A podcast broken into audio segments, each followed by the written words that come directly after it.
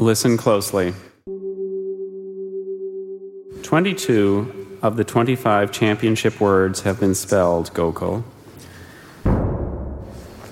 If you spell this word correctly, the Scripps National Spelling Bee will declare you and Vanya co champions.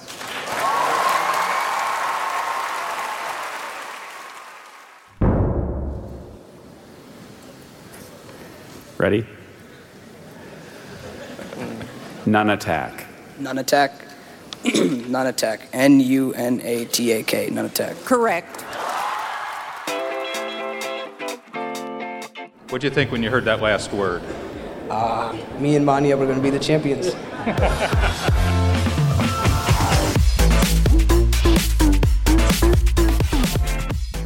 Welcome to the final installment of our inaugural season of the Scripps National Spelling Bee podcast. I'm Paul Loeffler. It's been a pleasure bringing you all these conversations. It's been a joy for me, and boy, was the 2015 Scripps National Spelling Bee a thriller. I am actually on my way to the airport right now to fly back home to the West Coast. Our awesome producer Dan Bloom is escorting me to my plane, and uh, he sounds like Dr. Bailly, doesn't he? I'm still just amazed by the display we saw with Vanya Shivashankar and Gokul Venkatachalam, two worthy champions. Neither one deserved to lose, so it's fitting that for the second year in a row we have co-champions of the Scripps National Spelling Bee.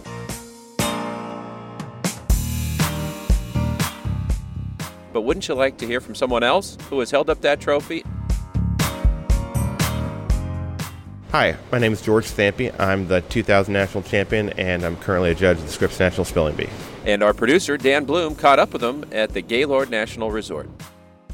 I, I think that you had two competitors who were incredibly fierce. You know, they, they would not be denied. It, it was clear that, you know, we we kept throwing out what you know these impossible sounding words, words that I know you know myself. You know, 15 years ago when I won this competition, I knew I would not have gotten. And you know these these uh, you know two individuals, Gokul and Vanya, both uh, you know answered them like it was nothing. And and these two spellers they, they knew everything. And I, I honestly cannot remember besides again last year two people who were, were more evenly matched. As years have gone on, the level of words and, and sophistication that, that is required to compete here at an elite level has really increased. So you get words like Pipsissewa, which you know is from a Cree word. You know, a Cree, the, the Cree language is not very widely known outside of um, you know very select areas of Canada and, and the United States. But now you have people like Gokul who who you know spells it without even thinking about it. So uh, it's, it's very very impressive. P I P S I S S E W A. Pipsissewa. Correct. Uh, you would think from Cree, maybe a little bit random or, or something he hasn't seen or studied. That's as out there as can be, but that's what I'm saying. It, it might be impossible to stump these two tonight. So you mentioned one of the co-champions, Gokul Venkatachalam. He is from your home area. He is the first champion from the St. Louis area since you in 2000. How does that make you feel? incredibly proud. I, I think my hometown should, um, and well, I'm certain they will welcome him with open arms, cameras at the airport, and you know he will be welcomed by the community. I, you know, I, I certainly hope to see him throw out the first pitch in that Cardinals baseball game before too long, and you know he is somebody who I recognize in every way as being.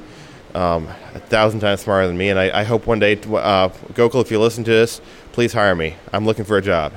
How about those fresh Air Jordans he was rocking with the LeBron James jersey under the shirt last night? he was ready for game. I mean, that guy, he he, you know, he, had the heart and mind of a champion.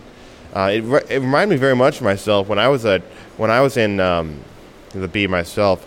I remember, I you know, my, my friends would, would have their hands out, you know, uh, you know, ready for me to slap them, and you know, because they would want to congrat- congratulate me, but I didn't even see it because I was so in the zone.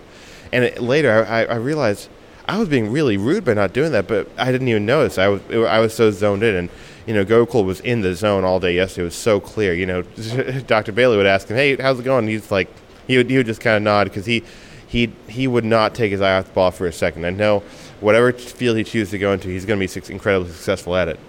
Awesome. And just a word about Vanya, the incredible perseverance and the wonderful run that she's had to finish it like she's done. Yeah, I mean, you know, you can never plan it, but I don't think the bee's ever seen an individual like Vanya. She, you know, has been steeped in, in this area from, from it seems almost birth, and you know, from, from you know, I think I think she came here first when she was four or five years old, and um, you know, she's also had this unique ability of memorizing a lot of words, understanding different languages, and, and sleuthing together different roots from different languages. You know, George, I spoke to two spellers in the course of interviewing for this podcast, and they both mentioned you specifically as someone that they like to come to this spelling bee and talk to, someone that has a lot of good advice for the spellers and has a good perspective on what this tournament means.